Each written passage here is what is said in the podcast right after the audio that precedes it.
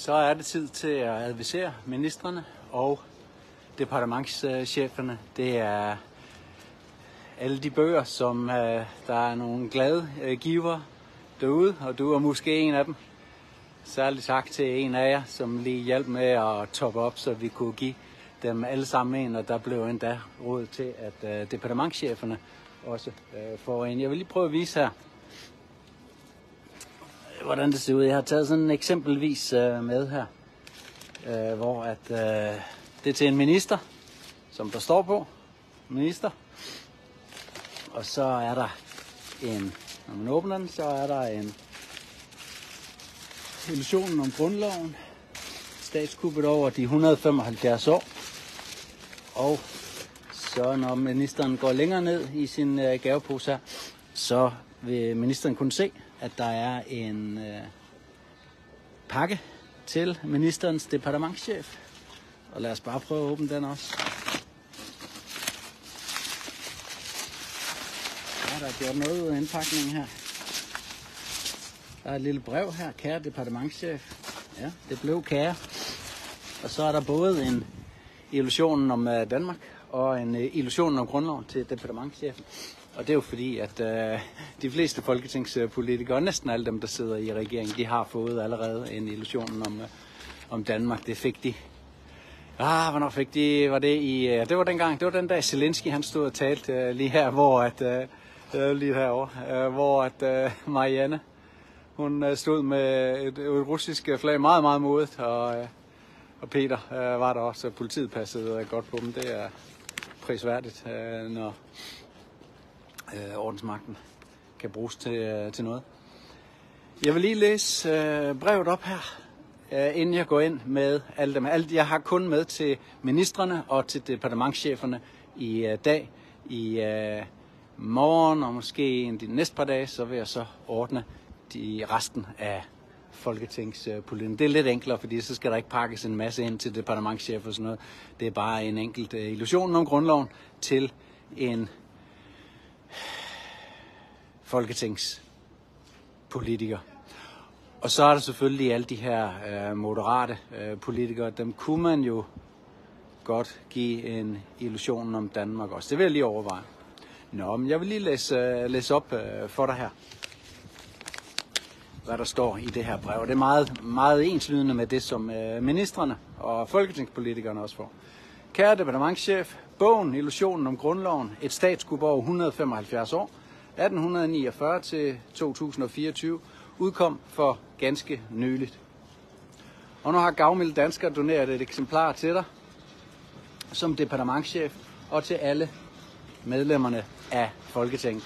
Bogen omhandler grundlovens udvikling gennem et hundrede og femoghalvfjerds år, og hvordan grundloven er blevet brugt til at give indtryk af en udvikling af demokratiet i Danmark. Men virkeligheden er, at der er foregået et statskup, siden Frederik den syvende gav sit martsministerium til opgave at bane vejen for Danmarks første grundlov. Desværre er realiteten i dagens Danmark, at det ikke er folket, der har magten, og at vi derfor ikke kan tale om, at vi har et demokrati. Styreformen bliver ofte kaldt for repræsentativt demokrati, men det er ikke meget til fælles med et rigtigt demokrati, som jo stammer af græsk, øh, øh, hvor det er folket, der, der styrer. Eller også så er det at styre folket. Det er jo så lige det. Det er jo så lige det. Folketingets egen udgivelse, kaldt Min Grundlov, markerer afslutningsfasen på dette et hundrede og femoghalvfjerds år lange statskup. Når en folketingspolitiker på sin første arbejdsdag i Folketinget underskriver grundloven, bliver de formentlig ikke orienteret særlig grundigt om forskellen mellem grundloven og den Min Grundlovs fortolkning, der er fremherskende øh, hos de danske myndighedsorganer. Anført selvfølgelig af Folketinget øh, selv, der står bag denne fortolkning, som er fra årtusindskiftet. Det var Folketinget, der selv afsatte tres eller halvfjerds millioner til et projekt, og noget af det, der kom ud af det projekt, det var blandt andet den her grundlovsfortolkning. Jeg læser videre. Dette er et stort forfatningsmæssigt problem, for grundloven bør, som andre love, ikke fortolkes andre steder end i danske domstole. Men det er netop ikke tilfældet med Min Grundlov. Den består af fortolkninger uden ledsagende referencer til højesteretsdomme eller andre kildeangivelser, der eventuelt kunne give fortolkningen en vis legitimitet. Danmark er på den baggrund tvunget til at gennemføre en revision af Danmarks Riges Grundlov, så alle borgere, politikere og offentlige myndigheder kan basere deres liv og levned på det samme utvetydige lovgrundlag. Med håbet om, at du lader dig inspirere af bogen og i øvrigt tage handling ud fra, hvad der er bedst for Danmark og det danske folk, og ikke for de kræfter, som har kuppet Danmark via grundloven. Med de bedste hilsner og ønsker fra Danmark, Flemming Blicher. Så er der en e-mailadresse, og der er også et øh, telefonnummer, hvis de skulle blive mere nysgerrige. Nu kan jeg se, at der er syv, der kigger med her. Det er fordi, at jeg får simpelthen øh, smæk af Facebook i øjeblikket. De vil ikke vise øh, noget som helst. Så I er meget, meget velkommen til at øh, dele den her video, ellers er der ikke nogen, der kommer til at, øh, at se den. Øh, det er desværre øh, sådan. Men nu vil jeg gå ind til de søde folk inde i vagtstuen derinde, og øh, de øh, kan godt gå hen og blive øh, nysgerrige, så jeg har selvfølgelig også taget et sæt med til, øh, til dem, så de kan læse, hvad det er, at øh, folketingspolitikerne og departementscheferne, de øh, skal til at, at læse.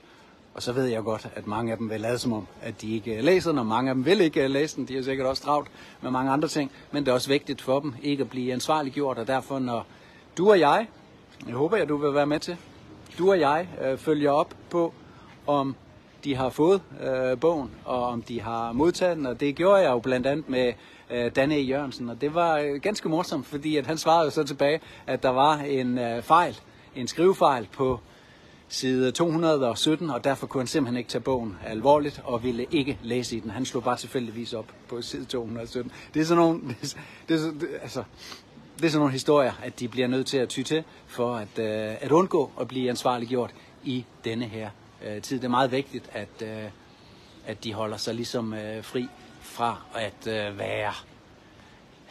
Tage, tage ansvar for, øh, for al den øh, kriminalitet, som de har i gang i derinde. Så øh, det var jo bare lige det, jeg vil øh, sige her. Et vy herud over Rigsdagsgården. Øh, ikke sådan det hedder, mener jeg. Og så, øh,